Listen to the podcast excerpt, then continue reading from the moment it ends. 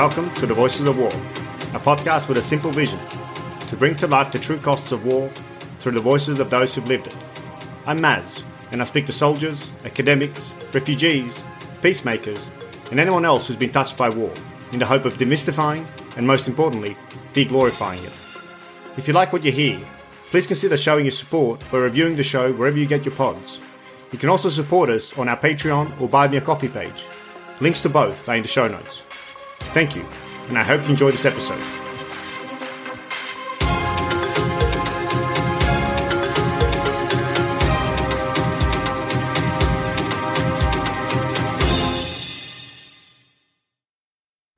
My guest today is Major General Mick Ryan, who only days ago officially retired from more than 35 years of service in the Australian Army. During this time, he has deployed on multiple overseas deployments, has commanded troops at platoon, squadron, regiment, task force, and brigade levels. And among the many awards for service and excellence he has received, in 2008, Mick was also awarded the Order of Australia for distinguished leadership of the Australian First Reconstruction Task Force in Afghanistan.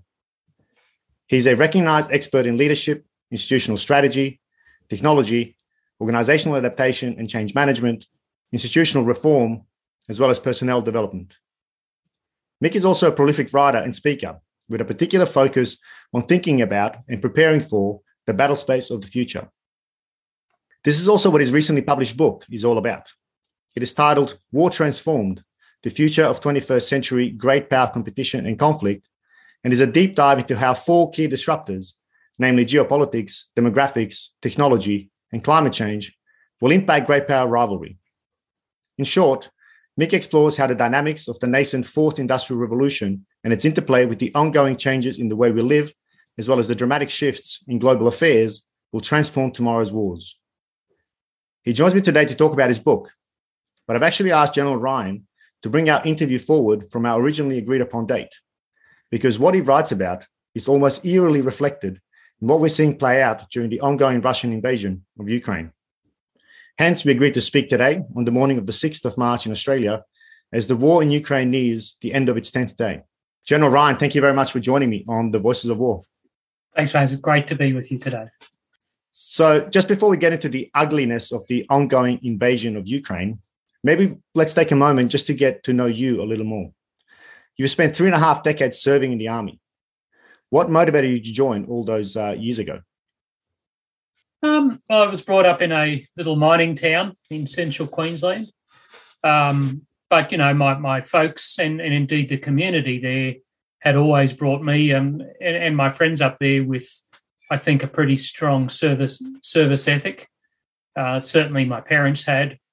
And uh, I, after going through a phase where I wanted to be an archaeologist after seeing Raiders of the Lost Ark, um, um, which I was going to say, still, haven't we all? yeah, which still is a little attractive at times. Um, I kind of centered on becoming a civil engineer and then becoming a civil engineer in the army. And um, you know, I applied for a scholarship to ADFA when I was 15 to do that, got a scholarship, and then uh, went to ADFA to do that. And if I'm uh, correct, i am pretty sure I've read and heard elsewhere that it wasn't all smooth sailing uh, initially for a uh, uh officer cadet. Uh, no, for, for, a young 17 year old from a small town of 5,000 people in central mm. Queensland, it was a bit mm. of a shock. And to be fair, you know, I probably wasn't mature enough at that point of my life to appreciate the amazing opportunity the army was giving me. Um, so yeah, I, I, failed every subject in uh, 1987 seems like a long time ago now, but at other times seems like yesterday. Um, but I was hugely fortunate that uh, Army Major General PJ Day kind of took me aside in his office and said, "Listen, you really haven't had a very successful academic beginning." But I think you've got the makings of an army leader. So why don't we send you over the hill to Duntroon and we'll see how you go. And uh, I find it uh, a wonderful irony that uh, your last well, your last full time job uh, in the army, although you remain in the army as, as a reservist, uh, was as the commander of the Australian Defence College, which yeah, is, of I mean, course, our. Yeah, sorry. there's some irony there that one of the uh, elements of the college is the Australian Defence Force Academy. It was actually um, really, really nice to be able to go back there, spend four years. Um, you know, most Wednesdays, except for during exams or when the cadets weren't there, I would have lunch with a group of cadets in the cadets' mess and just talk to them about their thoughts, their aspirations, uh, their challenges. Um, they're a different generation, uh, the generation that's coming through at the at the moment, but they're better connected, they're fitter, they're smarter, and they're every bit as motivated as my generations and preceding generations were to serve their country. Mm. And I guess that's a neat uh, neat segue into the book as well. The title again is uh, "War Transformed: The Future of 21st Century Great Power Competition and Conflict." And I guess one of the things that you open up the book as well is the you talk about the nature of war versus the character of war, and just that point you made about the cadets today that yes, while they might be smarter, quicker, more connected, uh, they're as motivated uh, or as attached, uh, I guess, to Australia and nationhood uh, as your generation was. Um, can you talk about this dichotomy between, you know, the nature of war versus the character of war, um, and and maybe that's a, then a neat segue to talk about what we're seeing uh, in Ukraine as well.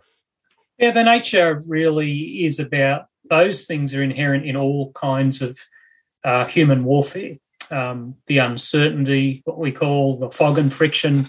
I mean, it's a cliche, but it's also a very real thing. We see it in every kind of human conflict because you cannot read the minds of humans. Uh, you cannot always predict what they're going to do. Um, and one of the great continuities of war is surprise. We're always trying to surprise each other. Um, and the other element of the nature of war is it is humans who make all the decisions, or at least all the important ones, about warfare.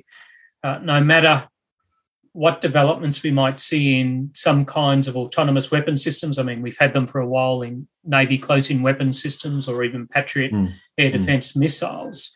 The ultimate decisions to turn those things on, assign them sectors, allow them to actually operate are human, just as the political decisions and strategic decisions are, are taken by humans. So that's war's uh, unchanging nature.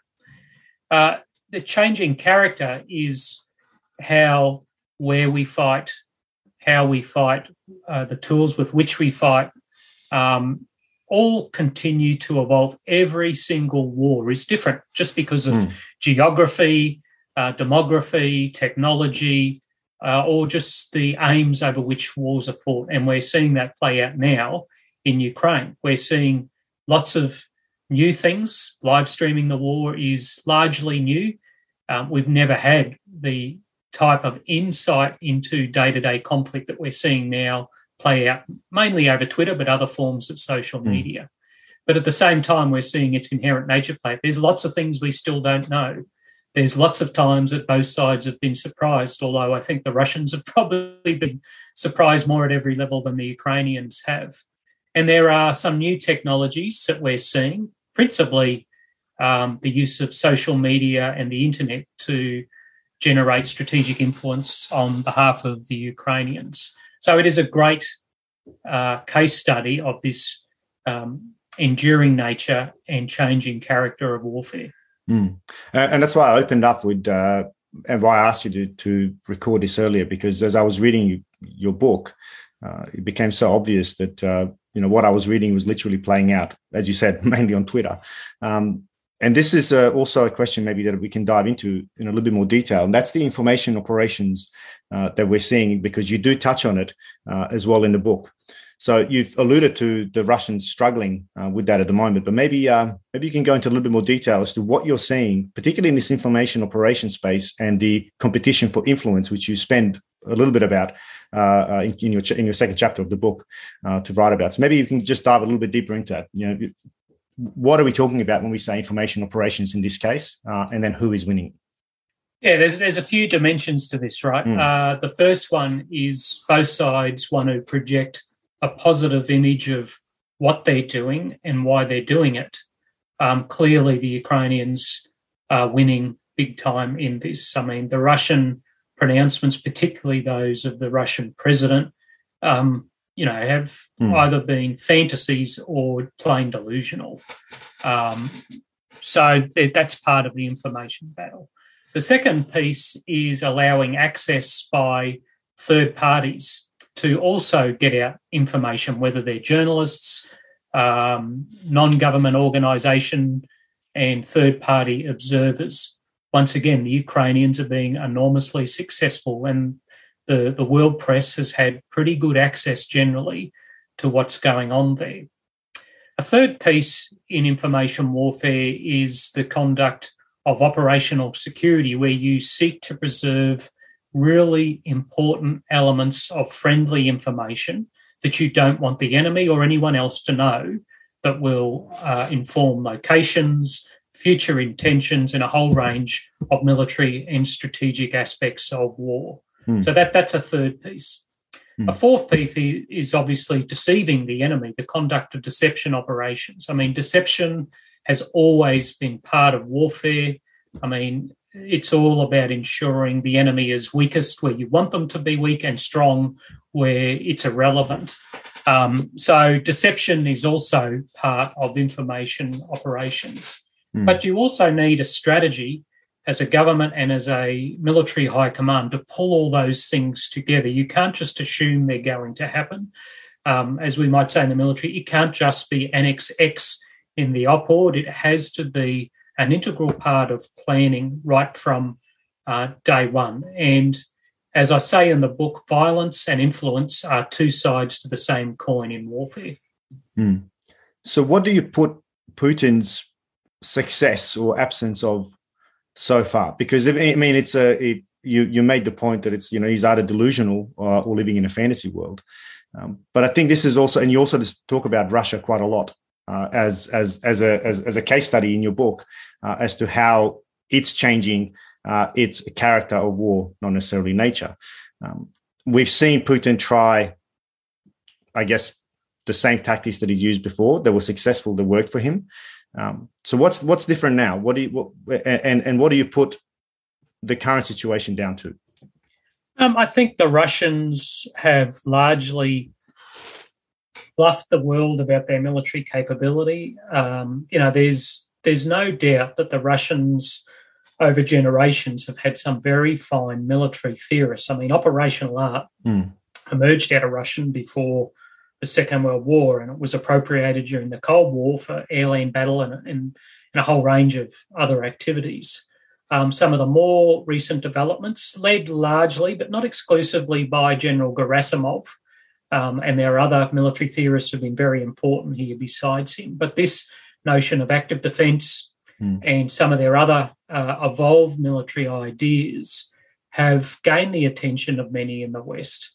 Uh, but it is also fair to say that these new hypotheses about warfighting from the Russians uh, are yet to be proven in the mm. Ukraine. Mm. Yeah, I mean, I guess that's what that what we're seeing, and just bringing it back to the information operations. One of the aspects that struck me uh, as, as as surprising, and something I, have touched on on the podcast with a number of people already, uh, is that this perhaps is the first time we're seeing war not just waged by military people, uh, but it's war has gone on scale uh, to the Ukraine citizens more so than anywhere else. And as, as we talked about before, I mean, I'm a, I'm a, I'm a child of, of Sarajevo, and Sarajevo resisted what is you know still the longest siege uh, of any city, uh, and the people resisted it. But there was still an element of the population that was that was passive. It was hiding in the cellars, struggling to survive, doing their bits and pieces, looking after each other. Uh, but it was uh, you know the army or the territorial defense that fought we're seeing something very different now. And, and again, to use Twitter, we're seeing, you know, te- techniques and procedures being passed down through Twitter on how to fight an urban war, how to use Molotov cocktails, what to target on a, mm. an armored vehicle or on a personnel carrier. Uh, that is very different. And I guess that's also part of this information operations uh, that's certainly, from my view, sided with uh, Ukraine uh, and those who are resisting it. You'd mentioned surprise uh, as one of the enduring features of war. Do you think this was a big surprise to Putin? Uh, and how is he handling it now with his commanders, no, noting the rather top down leadership style uh, that Russian forces employ? Yeah, I think he has been surprised. Uh, you know, his narrative up to now was that Uh, he assumed that Ukraine was a natural part of Russian uh, imperium. Um, and that's how he's talked. That's how he continues to talk, mm. to be frank. Um, the massing of nearly 200,000 Russian military around the periphery of Ukraine was designed to scare, to overawe, and to coerce Ukrainians into political concessions. That did not happen. Um, so when Russian troops uh, began their invasion, rolling across the border, um, I think he was surprised he had to do that. But more mm. importantly, he was surprised at the huge amount of resistance that those troops um, have continued to suffer, but particularly in the first 48 hours, you know, they really tried to attempt a fast, cheap, and easy invasion of Ukraine with light forces, special mm, forces, mm. and paratroopers, which frankly uh, wasn't terribly clever. Those forces uh, are hard to sustain at distance and don't have a lot of combat power, particularly if you're coming up against uh, any competent force, which the Ukrainians are. So he was surprised by the level of resistance. That's his second surprise.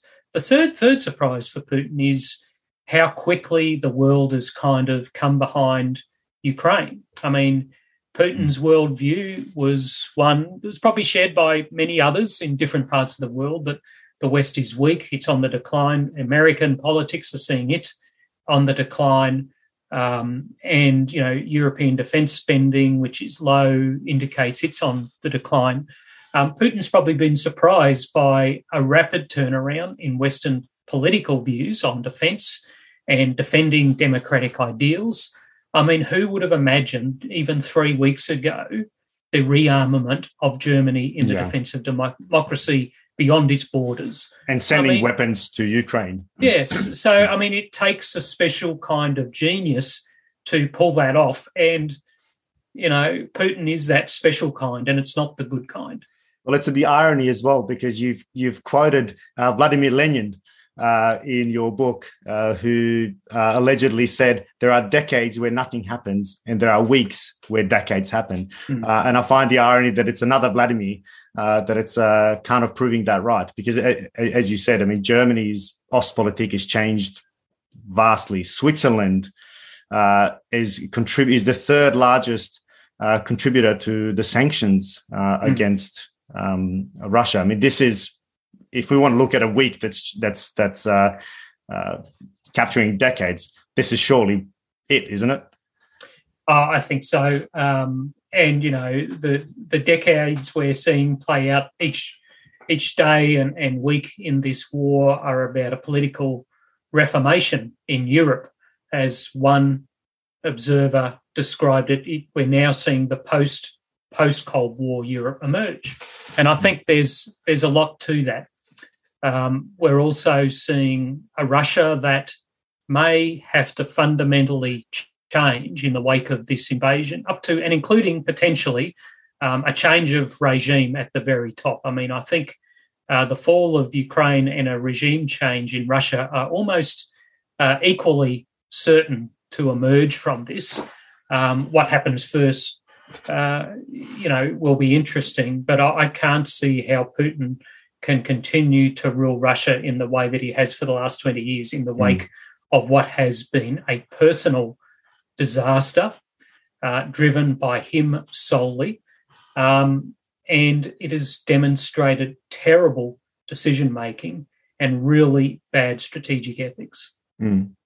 So, going forward from here, what do you see as the unfolding scenario? Because, I mean, we've talked about Ukraine resistance, Ukrainian resistance, and of course, if anything, Putin's achieved completely the opposite of what he intended to, and that's the galvanizing not only of NATO but Europe, as we just talked about. Mm. Um, we know that there's a you know, thousands of uh, uh, anti-tank weapon systems are being provided to Ukrainians on a daily basis. There's potential of, of planes coming in, so there's a very fine line that NATO and Europe is walking from, well, officially declaring war on Russia. Mm what, how do you see this unfolding? Because as you rightly pointed out, capturing and holding Ukraine is uh, is a, is a, is a big ask. Is it even possible? Yeah, you know, I think the Russian army. People keep saying, "Oh, it's so big; it's much larger than Ukraine." Well, remember, it's only about two hundred and eighty thousand. You know, the Russian army is smaller than the U.S. army. And so, what's the two million that we keep here? I mean, is that the reserve force? Is it? Uh, that's the reserve force. Yeah. Okay. Right. Um, and we all know that um, reserves take time to mobilise to prepare, um, and the more quickly you mobilise them and throw them at the fight, the more likely they are to be unsuccessful and take higher casualties. So, you know, the Russians have committed almost all of the 200,000 with which they encircled Ukraine in the lead up to the war. There's evidence that they are starting to bring in forces from garrisons further away, including the east. Um, there's a few strategic risks here now. It's you know the Russian army will be becoming combat fatigued as an advancing army into a country that hates them and that is resisting every step of the way, and and as as an army that suffers from a lack of purpose. To be quite frank, uh, they will be getting, uh, both individually and as an organisation, very fatigued, and that will start to bite over the coming days and weeks, I think. But with the Russians stripping out forces in other locations across Russia, um, it's showing off potentially uh, what a, a, toothless tiger the Russian military has become, less obviously the thousands of nuclear weapons that they still deploy. Mm. And I guess you've also made the point in the book, and, I think we've learned that lesson from Afghanistan, is that regardless of all the technological advances uh, that a military might possess, uh, it's ultimately the people that are using those and the people on the ground that will win the day. Uh, and I guess that's what we're seeing uh, again in uh, in Ukraine, and that's that's certainly something that your book uh, addresses. Mm. Yeah, I mean it's it's the simple things that matter, um, mm. and those simple things come from humans. For example, both sides have equal access to the internet uh, and social media. One side has used it well, the other side has not. Mm. Um, you know, the Ukrainians have kept their communications network up and running. There's a great Monash Twitter feed that looks at it, and generally it's been between about 85 and 95% capacity, which is just well beyond what we might have expected this far into the war. I mean, the Russians were supposed to be masters at this stuff. Um, you know, I think you might call them now the gang that couldn't influence mm. straight. Um, and also, the Ukrainians have focused on building an international coalition, which the Russians just haven't been able to do. None of those things have anything to do with technology. They're about people and they're about ideas. Mm. Yeah. And you, you, also talked about and, and published uh, in, a, in a recent article as well about that the Ukraine is likely to face um, some serious uh, well, three in particular decisions that they'll need to make. Um, what are those decisions, and how are you seeing them play out since you've um, published that piece about four days ago now? I think. Yeah, I think you know the most probably there's two really pressing ones. Uh, the first one is the forces, the Ukrainian forces in the east.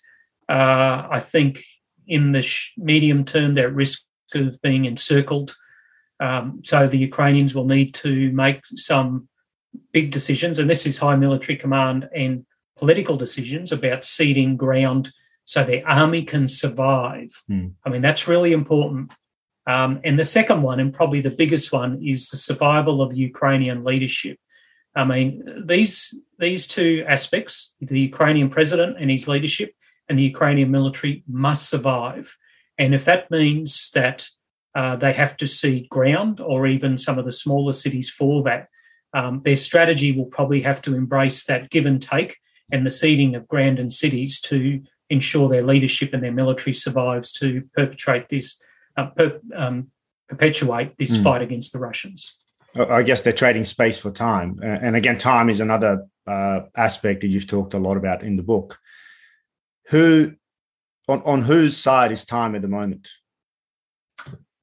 Uh, I would say the Ukrainians own the clocks now. You know, it's a saying that come out of a reputed, reputedly out of a Taliban leader um, in Afghanistan. We said, "Well, you you may have the watches, but we own the clocks." Um, I think that's pretty much the case. What we're seeing now, Putin does not have a lot of time here. Sanctions will take time to bite, but they will bite. Um, the Russian people have largely been kept in the dark, but they will start to see more of what's being done in their names. And the coffins will start flowing home in ever larger numbers, whether it's a conventional fight or an insurgency. That is impossible to hide. So, both from an international perspective and a domestic perspective, Putin needs this over quickly That just mm. isn't going to happen. So the Ukrainians have all the time, um, and Putin is under a lot of pressure. Yeah, absolutely. And also the uh, what do you make? I mean, as a general of any army, but as, uh, of, of the Australian army, that's known as one that's quite capable and punching above its uh, above its weight. What do you make of the infamous Russian battalion tactical group, which we've uh, you know come to, well, maybe not fear, but certainly be apprehensive about, uh, given what we're seeing both operationally and tactically on the ground, uh, and what are some of the lessons that certainly Western militaries are going to take away from this? Yeah, I mean, the battalion tactical group uh, is an interesting case study in evolved uh, organisations. Um, once again, a great hypothesis for what might work in war. What we're seeing play out is um, maybe it's not the right construction for this kind of war, or the other side of it is maybe they're just not being led well. And I think there's sufficient evidence that, uh, firstly, the leadership has been poor. The uh, soldiers were not told what they were going to do. They sat around for a long time. I don't think they used their time building up very well, to be quite frank. Um, it, and forces have appeared to be committed piecemeal around linear road axes. Um, so maybe it's not the organisation of the battalion tactical groups that's the problem here, but how they've been committed, and more importantly, how they've been led. Hmm. Yeah, and and of course uh, they're exercising, training, uh, and of course logistics. I mean, it's a what's the saying? Uh, uh, amateurs talk tactics, professional talk logistics, uh, and I guess we're seeing that play out here. Were you surprised that at the insane logistical nightmares that uh, the Russian army is facing or, has faced over the past 10 days? Hey, not particularly. I mean, you've been you're in the army. Uh, I'm in the army. We've all seen logistics challenges on normal training exercises, and the reason those logistics challenges happen is not because, well, not always, because of leadership incompetence. It's just logistics in military operations that are moving fast are really difficult. Every professional military organisation on the advance teaches its people to be aggressive in the advance. Our cavalry, our infantry, our armour, our attack aviation, and the others that support them are taught to move fast um, and to be very aggressive uh, in the assault and in the advance. That means sometimes that even the very best military leaders run out of supplies. Mm. Mm. And uh, we saw that, you know, that famously happened to Patton in the Second World War. mm. um, so that might that is some of the challenge here. But I also think, you know, if you have a look at the uh, a map of the Russian axes of advance here, there are multiples, and that just makes the challenge of supporting multiple axes um, really, really difficult from a logistic perspective. And if you have a look at the south, um, they're on diverging axes, which mm. makes those challenges even more profound. Yeah, yeah, absolutely. And I, and I guess the the the leadership piece that you just alluded to uh, really undercuts uh, any or, or, or, really contributes to any of those deficiencies and uh, makes them really prominent. Uh, and I guess we're seeing the opposite.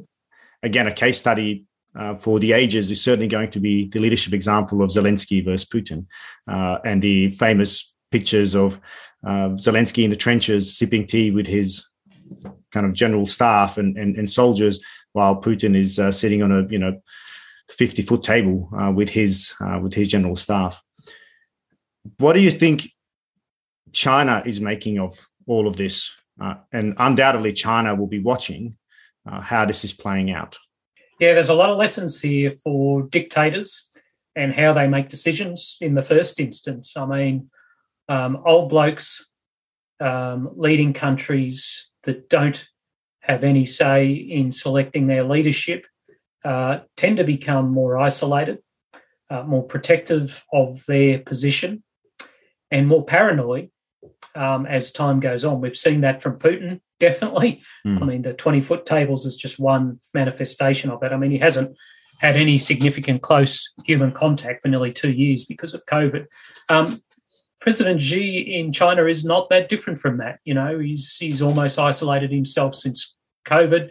He's purged a lot of um, leadership aspirants uh, from both the PLA and the uh, Chinese Communist Party more broadly, which means um, he's not going to get the broad diversity of views that he sh- he probably should get as a national leader across all the aspects of governing, from national security to the economy and, and society. Um, that is the strategic advantage of democracies in the 21st century. We may move slow at times, but we do consider lots of different ideas. Um, and that is an enormous, enormous strength of democracies. Uh, that's clearly what the Ukrainian people um, see as their future, and that's why they're fighting so hard. Mm. And a lot's been made in the recent past, certainly uh, during the Olympics as well, of the um, enduring relationship between Russia and China. Um, you know, the, a, a, relationship that has no boundaries. Do you think that's slowly changing now? At least we're seeing there was the two major uh, Chinese banks have uh, issued sanctions against uh, against Russia.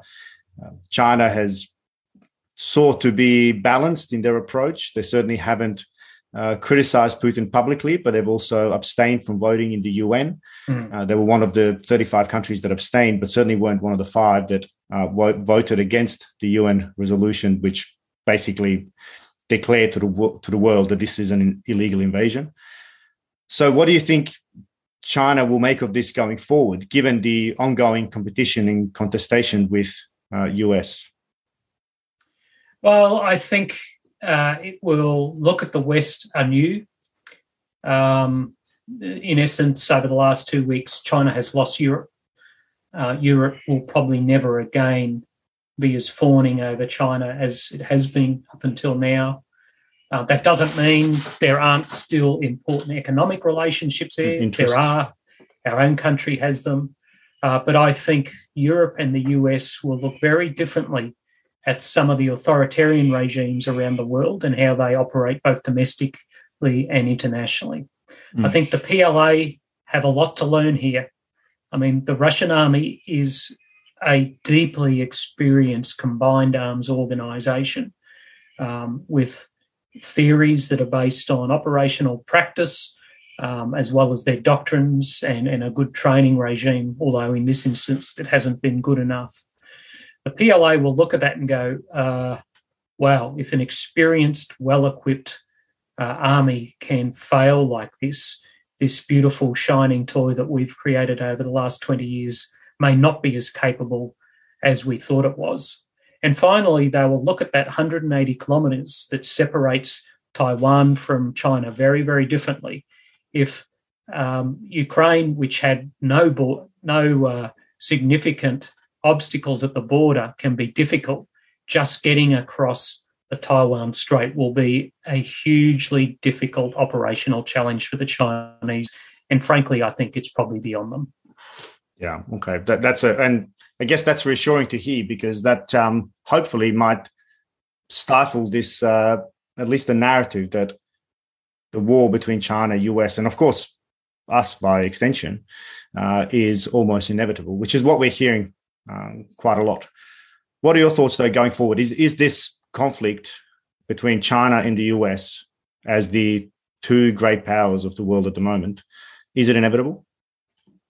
Well, competition is. Um, well, maybe that's a good way. That's probably something I should have asked you uh, if I, I have highlighted as a question. What do you mean when you talk about great power dynamics as ranging between cooperation, competition, and conflict? To some listeners, it might not be as obvious because there are there are some shades of grey in there. Yeah, well, um, clearly, large nations have an interest in a degree of cooperation, whether it's about how the international trade system works, um, deconflicting a range of different um, uh, areas of military capability, or even just collaborating on uh, on societal issues, whether it comes to uh, immigration, uh, and these kind of things, or some of the big challenges like climate change. There's there is and should be a degree of cooperation there. Um, yeah, competition gets to trade. It gets to a battle of ideas. Obviously, the US and China have very different ideas about how countries should be led and how societies should work. Um, but conflict or, or warfare, either it's fighting each other or through proxies is is likely. um, as we've seen in the past, all the way back to the great competitions between powers uh, historically. But it's I don't think it's inevitable, um, and that's why uh, cooperation and healthy competition are an important part of uh, putting off conflict in the future between these two powers. Yeah. One other aspect of the of the kind of Russia China piece that on, on the kind of macro geopolitical level is that both of those countries have used some of our own recent wars, whether it be in Afghanistan or Iraq, or even the bombing of uh, Serbia. They've used that as examples of our own hypocrisy. Why are our wars different to their wars?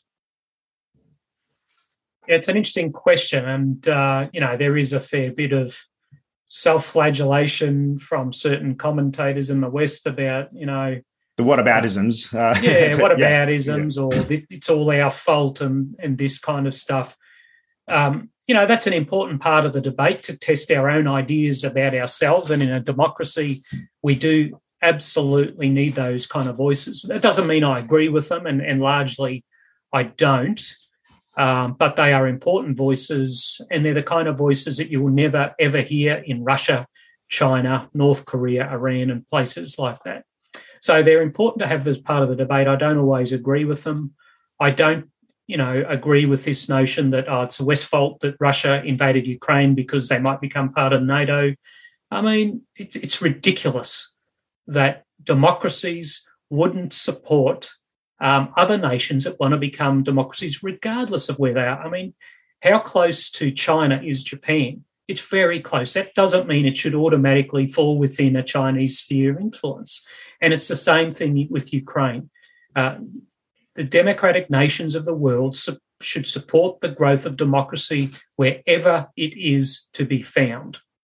Mm. I guess the point I was uh, hoping to get at as well is that you know, and and to talk about Clausewitz, who you refer to throughout the book quite a lot, that undoubtedly war is an extension of politics. Mm. So, you know, when we're talking about Russian sphere of influence or Chinese sphere of influence, it's very easy for those nations to talk about Western spheres of influence.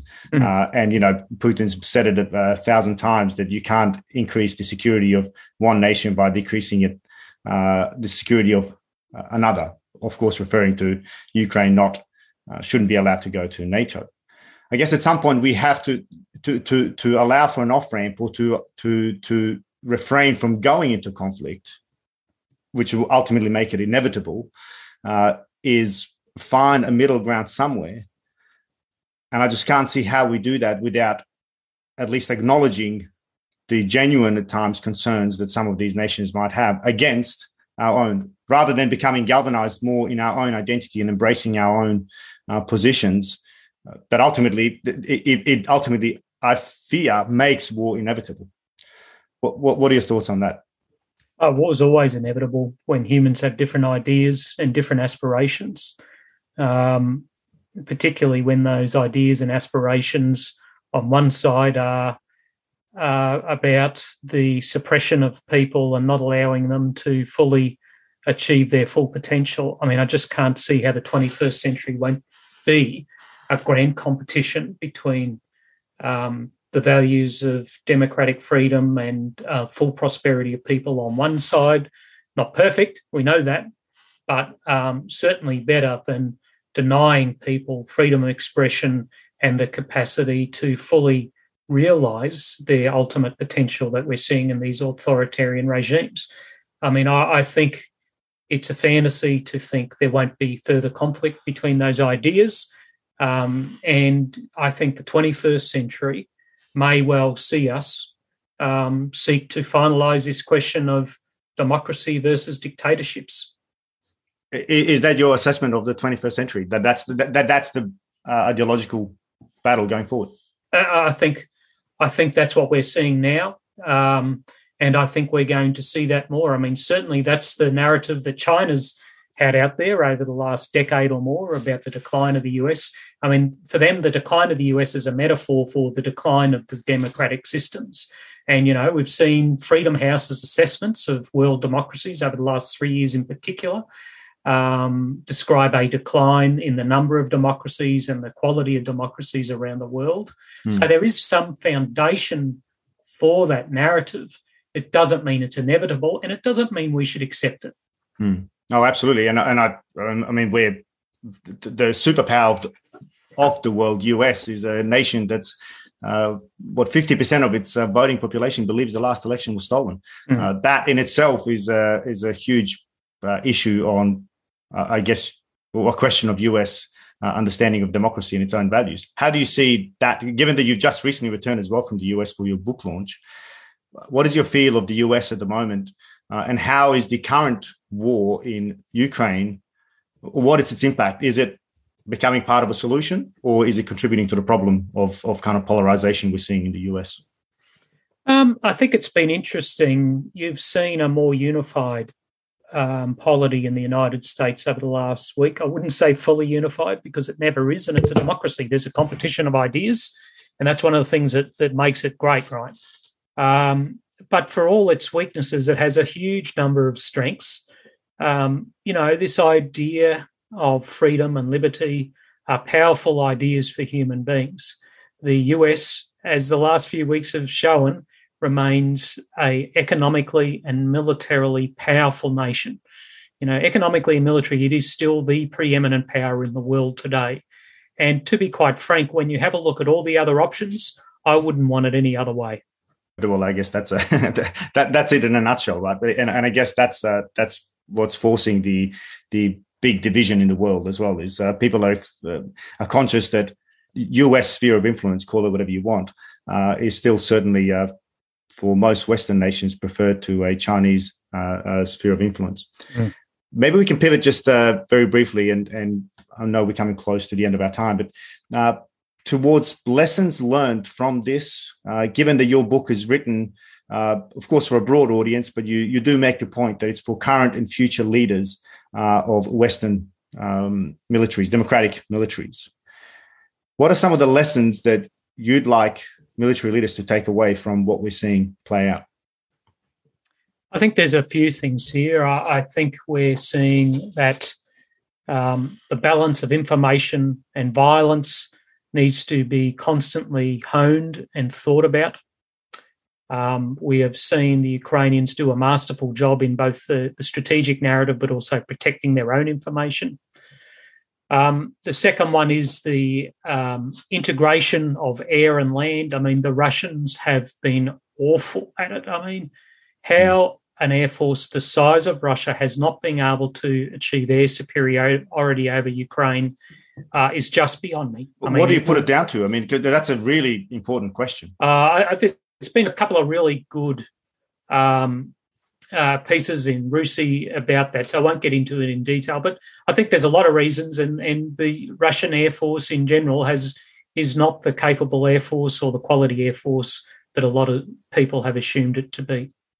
Uh, a third observation is we still need fast moving, combined, highly lethal uh, conventional forces on the ground.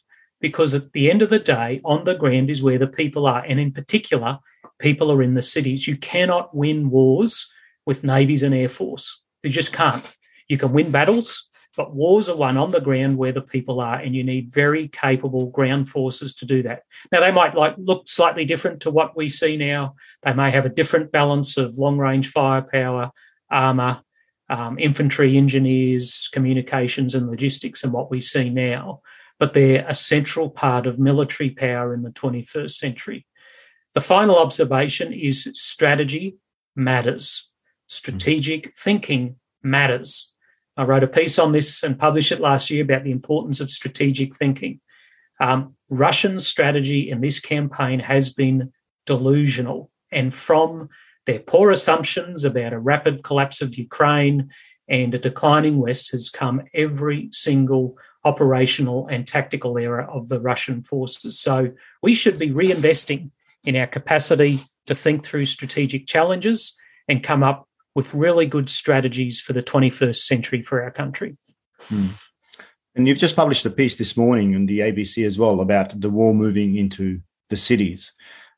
What do you see happening over the next week, 10 days in Ukraine?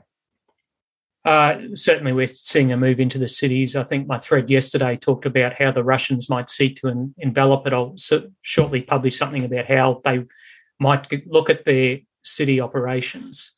Um, so we're going to see that. That is going to be a long, drawn out fight because both Russia and Ukraine now have made Kiev a significant political objective, not a military objective, but a significant political objective. Why is that important? Why is, why is the city as a political objective important?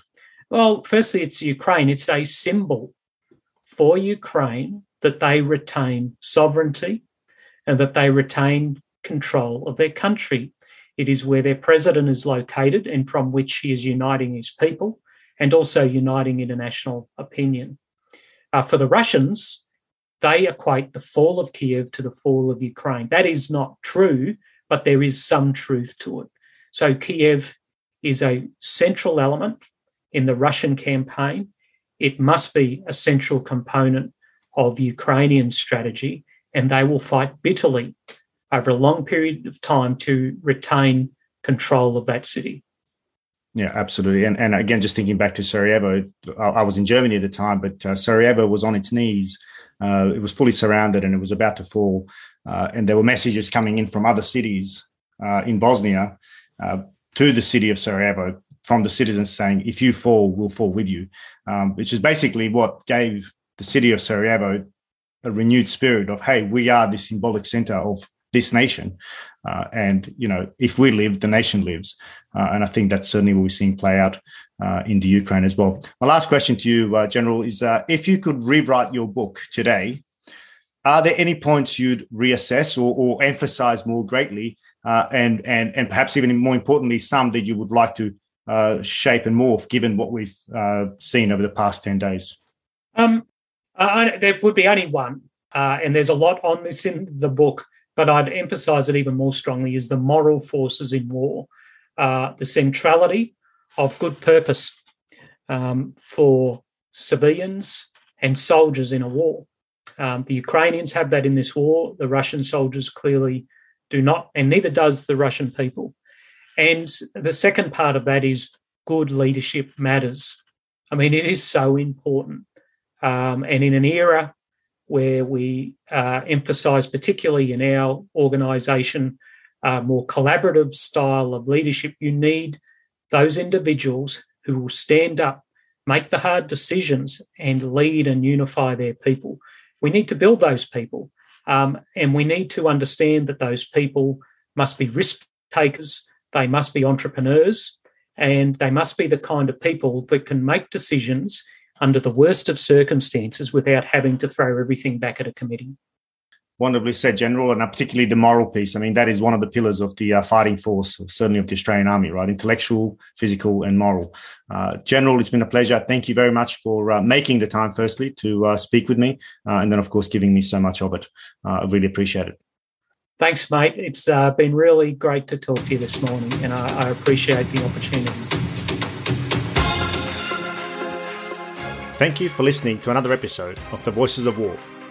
And since you got this far, please consider showing your support by liking and reviewing the show wherever you catch your pods. Also, if you're able, please consider showing your support through our Patreon or Buy Me a Coffee page. Links to both are in the show notes. Thank you, and until next time.